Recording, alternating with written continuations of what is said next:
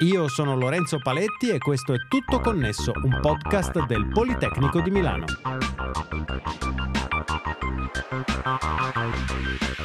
In questa puntata reti programmabili. Mentre l'evoluzione dell'hardware si rallenta a causa dei limiti fisici che hanno raggiunto i costruttori di componenti, c'è chi cerca di trovare una soluzione a questo problema rendendo l'hardware più flessibile.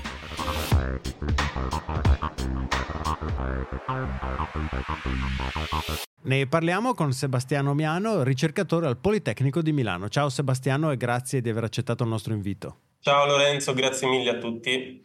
Eh, Sebastiano, la tua gran challenge del progetto Restart si intitola Ridefinire il ruolo dei componenti hardware nelle reti basate sul software e, già dal titolo si capisce che la questione è piuttosto tecnica. Quindi partiamo dalle basi. Puoi spiegarci cosa significa componenti hardware nelle reti basate sul software? Eh, sì, eh, allora, come hai detto tu, effettivamente il discorso sembra un po' tecnico, quindi cer- cercherò di, di rendervelo un po' più semplice eh, partendo diciamo dal, eh, dal, dal, contesto storico e tecnologico che ha portato no, alla ricerca di cui mi occupo io oggi ehm, e praticamente eh, cercare di capire meglio qual è l'evoluzione delle reti e mh, di conseguenza quali sono le forze che stanno modellando il futuro delle reti. Eh, allora, possiamo dire che in passato le reti erano principalmente composte da dispositivi hardware fissi e non programmabili. Basti pensare a questi dispositivi come se fossero delle versioni più grandi e molto più costose dei router che ognuno di noi ha a casa. Eh, e questi dispositivi venivano principalmente prodotti con delle funzionalità specifiche e configurati appunto per connettersi e supportare nuove applicazioni su scala globale, andando poi a realizzare la struttura portante di internet, cioè, cioè collegare diversi punti da una, ehm, da una parte della rete all'altra. Eh, nel corso degli anni però c'è stata una grande rivoluzione nelle, nelle reti, eh, principalmente guidata dalla cosiddetta network softwareization, che ha portato quindi a una svolta significativa nel modo in cui gli operatori gesti- di, di, rete gestivano e gestiscono ancora al giorno d'oggi la, l'infrastruttura di rete. In particolare questi servizi di rete sono diventati mh, dei software, quindi degli applicativi come quelli che noi utilizziamo nei nostri smartphone o nei nostri, eh, nei nostri computer di casa, eh, basati su delle, eh, dei processori o anche chiamate eh, CPU, eh, di nuovo simili a quelle che noi eh, abbiamo nei nostri dispositivi portatili o smartphone, smartwatch e così via ma hanno permesso, eh, quindi muovendo questi dispositivi da questo hardware fisso a dei servizi software, hanno permesso di portare una maggiore flessibilità e agilità che precedentemente erano impensabili nelle reti. Quindi nel corso degli anni queste CPU, queste, questi processori sono diventati sempre più potenti ehm, e l'avanzamento tecnologico di questi, ehm, eh, di, di, di questi, dispositivi è stato guidato eh, principalmente da due leggi, che sono la legge di Moore e la legge di Dennard Scaling. Eh, giusto per dare un breve cenno storico su eh, cosa dicono eh, queste due leggi, eh, possiamo dire che la legge di Moore è stata formulata negli anni 60 da, dal cofondatore di Intel. Credo ognuno di noi abbia sentito parlare di, di Intel almeno una volta nella vita. Quando andiamo a comprare un, uh, un, un, nuovo computer vediamo subito il processore Intel. Quindi il fondatore di Intel, ehm, chiamato Gordon Moore, ha previsto che il numero di transistor, che sono i componenti fondamentali ehm, che si trovano praticamente in ogni dispositivo elettronico al giorno d'oggi, eh, sarebbe raddoppiato all'incirca ogni due anni, aumentando così costantemente le prestazioni e riducendo eh, in maniera proporzionale anche i costi. Questa previsione si è avverata eh, per decenni, eh, ha legato appunto lo sviluppo eh, e la crescita queste, de, del, dell'informatica in generale e le capacità di calcolo dei dispositivi nel corso degli anni ma adesso ehm, nel XXI secolo, diciamo all'inizio del XXI secolo, ha iniziato a non essere più applicabile, principalmente a causa di problemi dal punto di vista fisico e tecnologico. Giusto per spiegare meglio, i transistor considerate sono diventati sempre più piccoli eh, e quindi la gestione del calore e le perdite di corrente sono diventati del, delle problematiche eh, significative da gestire. Eh, essendo molto più piccoli siamo arrivati a delle dimensioni che sono quasi vicine all'atomo, quindi è sempre più difficile renderle ancora più piccole e questo spiega il motivo per cui non si riesce ad andare a produrre alla stessa velocità ehm, eh, del passato. Quindi abbiamo visto nel corso degli anni un rallentamento di questa legge ehm, eh, e quindi il raddoppio costante delle prestazioni non è più eh, sostenibile come una volta, limitando quindi di conseguenza la velocità con cui possiamo migliorare le prestazioni di calcolo eh, ehm, tramite puramente l'innovazione hardware. Quindi a questo punto ci siamo trovati davanti a un bivio. Eh, da un lato non è possibile più fare affidamento esclusivamente a questa capacità di calcolo di, dei processori, quindi ehm, implementare tutte le funzionalità di rete all'interno di questi dispositivi eh, programmabili, ma dall'altra parte abbiamo delle crescenti richieste di velocità nelle applicazioni moderne della rete. Quindi negli ultimi anni si stiamo assistendo ad un trend che riporta diciamo, in voga l'utilizzo di dispositivi hardware come in passato, ma con una grossa differenza. Adesso questo hardware può essere programmato, quindi a differenza delle soluzioni fisse che abbiamo visto in passato, adesso può essere personalizzato eh, con delle esigenze specifiche. Quindi possiamo modificare quello che l'hardware va a fare e possiamo quindi eh, da un lato preservare la flessibilità del software che ci permette di implementare applicazioni di diverso tipo, ma eh, sfruttare le, le prestazioni superiori che ci fornisce questo hardware eh, specializzato. Chiaro, e in questo caso hardware specializzato per le reti in particolare, cioè questa è una, diciamo, un'evoluzione che sta avvenendo, immagino non esclusivamente nel mondo delle telecomunicazioni, ma tu ti occupi in particolare eh, del settore reti, corretto? Esatto, sì. Eh, diciamo l'evoluzione, eh, appunto queste leggi regolano in, in generale no, l'avanzamento eh, nel, dell'informatica. Ovviamente nel caso delle reti e quindi l'utilizzo di questo hardware specializzato può essere anche applicato in altri contesti, non solo appunto nell'ambito eh, delle telecomunicazioni. Però appunto ehm, nell'ambito, in particolare nell'ambito delle telecomunicazioni, con l'avvento del 5G eh, o di nuove t- tipologie di applicazioni, applicazioni che vanno dall'intelligenza artificiale o alla eh, guida autonoma, alla telemedicina o ad esempio alla possibilità di fornire dei servizi streaming eh, attraverso la rete ad alta velocità, c'è sempre la necessità eh, o la necessità di fornire dei servizi che siano ehm, eh, abbiano una alta affidabilità, ma allo stesso tempo una latenza molto bassa, diventa fondamentale. E quindi, mentre da un lato gestire questi servizi puramente in software ehm, dà la possibilità di implementare no, funzionalità nuove e specifiche per il, eh, per il tipo di applicazione di cui abbiamo bisogno, dall'altro lato per avere o per sostenere le velocità e le, le, necessità che abbiamo bisogno oggi nelle reti moderne, dobbiamo appunto utilizzare questo hardware specializzato. Mm-hmm. E, e, stiamo parlando di reti esclusivamente cellulari, Beh, tu prima accennavi al 5G, o anche di altre reti di comunicazione eh, di altro genere, non so, sto pensando alla rete in fibra o alla rete, non so, LoRaWAN di cui abbiamo parlato per esempio in altre puntate per la sensoristica cittadina.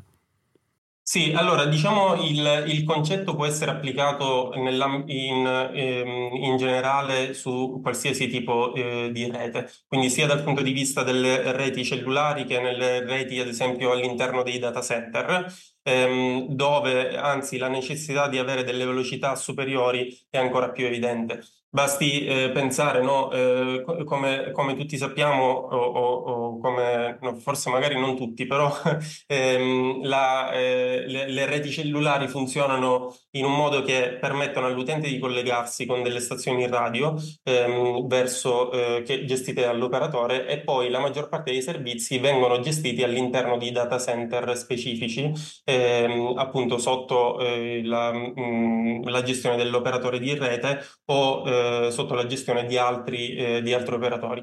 Ovviamente c'è tutta un'infrastruttura che permette di collegare questi servizi ehm, e l'utilizzo di hardware specializzato può essere eh, implementato sia nelle reti cellulari, quindi vicino al, all'utente finale, ma anche all'interno di data center dove poi eh, le informazioni che hanno bisogno di una elaborazione maggiore vengono, vengono effettuate. Chiaro. E, immagino che per gli operatori, cioè, oltre all'andare incontro ai limiti fisici eh, dell'hardware di cui parlavi prima, immagino che per gli operatori gestire reti di questo genere eh, richieda per esempio meno manutenzione sul lato hardware, no? E quindi ti volevo chiedere se ci sono eh, vantaggi di natura economica, tecnica e di quale genere per l'operatore e poi eventualmente se questi vantaggi secondo te possono in qualche modo eh, rispecchiarsi anche nell'esperienza dell'utente finale.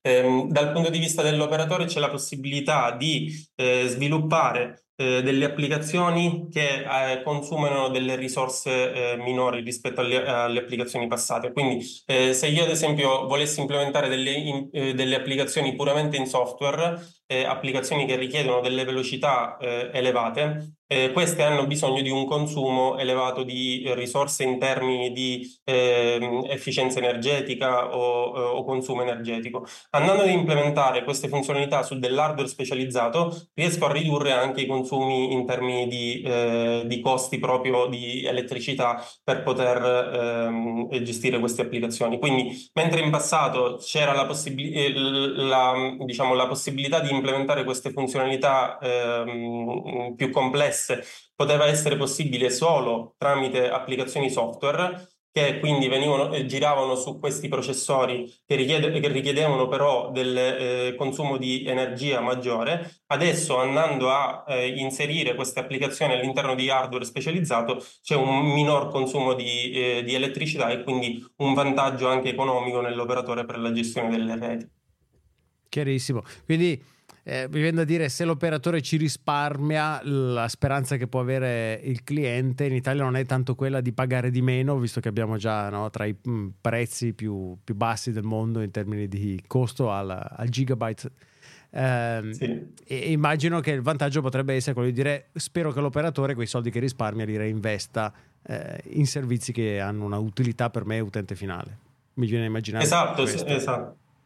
Sì, perché una delle grosse, ehm, sicuramente eh, il vantaggio economico può essere eh, poi reinvestito su del, ad esempio sul migliorare il, eh, il, core della rete, che sarebbe la parte eh, centrale dove vengono effettuate tutte le operazioni più complesse. Ad esempio, le applicazioni di intelligenza artificiale possono eh, al giorno d'oggi, tramite, utilizzando queste tecnologie, quindi il risparmio che l'operatore può, può avere nell'utilizzare queste tecnologie, possono a questo punto eh, si dà spazio no, a, all'implementazione di, eh, anche di applicazioni di intelligenza artificiale e l'operatore può affittare in qualche modo la rete all'utente finale al fine di utilizzare eh, queste funzionalità aggiuntive che, che, che, possono essere presenti. Cioè il vantaggio economico ehm, o il vantaggio in termini di consumo di risorse che l'operatore ha può essere riempito eh, tramite ehm, eh, la, la, possibilità del, dell'operatore di fornire ancora servizi più, eh, più avanzati,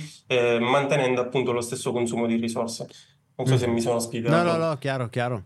E tu, okay. in par- e tu in particolare di cosa ti occupi nella tua ricerca? Sì, allora, ehm, appunto dal, ehm, mm, una, un appunto che vorrei fare, allora, in, in passato le, le, reti erano principalmente gestite da, eh, da telecomunicazionisti, diciamo ehm, ingegneri delle telecomunicazioni che erano più vicini agli ingegneri elettronici che si occupavano appunto di gestire questi dispositivi, eh, dispositivi hardware, programmarli o meglio configurarli in maniera corretta al, al fine di eh, inoltrare i pacchetti di rete da una parte all'altra del mondo. Adesso con ehm, l'avvento appunto della network softwareization ehm, si è dato spazio, cioè le reti sono diventate più, sempre più gestite dal software ehm, e quindi eh, sono entrati in gioco anche gli ingegneri informatici nel gestire le, le reti. Possiamo dire che ehm, al giorno d'oggi le reti sono ehm, gestite da, o, o, meglio i telecomunicazionisti sono anche eh, degli informatici o comunque un must per i telecomunicazionisti è conoscere bene eh, tutti i concetti software e quali sono le possibilità di ottimizzazione di questo software. Quindi diciamo il mio background è principalmente eh, ehm, eh, sono, sono, un ingegnere informatico e in particolare mi occupo di studiare dei meccanismi che permettono di compilare eh, o meglio eh, trasformare in maniera automatica queste applicazioni software in delle configurazioni che possono essere poi ottimizzate anche per l'hardware. Quindi questo, questo processo diciamo, eh, permette di massimizzare appunto le, le potenzialità dell'hardware programmabile ehm, e, e avere appunto un, un minor consumo energetico e una capacità di adattamento. In particolare, una, eh, diciamo, quello di cui mi sto occupando proprio in questo momento, quindi una branca della mia ricerca di cui mi sto occupando in questo momento, è quello di eh, sviluppare delle reti che possono modificarsi autonomamente in tempo reale. Ehm, con il concetto di reti che si, eh, eh, diciamo che si auto-modificano. Eh, basti considerare alla possibilità, no, visto che ho la possibilità di modificare qualsiasi punto della rete o riprogrammare qualsiasi parte della rete, Teoricamente la rete potrebbe diventare essa stessa intelligente, capire quali, qual è il tipo di traffico che la rete sta ricevendo in un determinato momento e modificarsi al fine di ottimizzare le prestazioni ehm, per, eh, per, quel determinato contesto a runtime, cioè, ehm, in un determinato momento.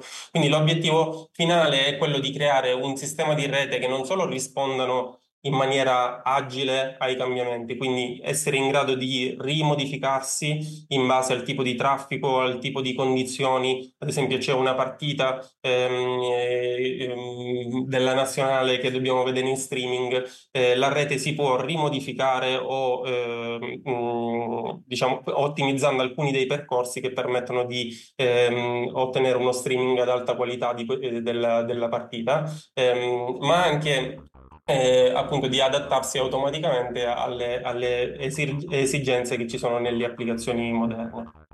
Chiarissimo. Grazie mille a Sebastiano Miano, ricercatore al Politecnico di Milano.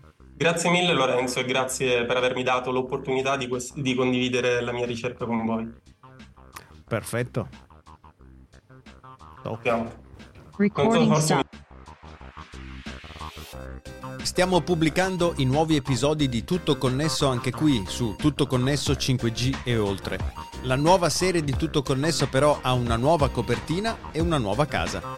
Cerca Tutto Connesso nella tua app di podcast o su tuttoconnesso.it e iscriviti per non perderti nessuna delle prossime puntate.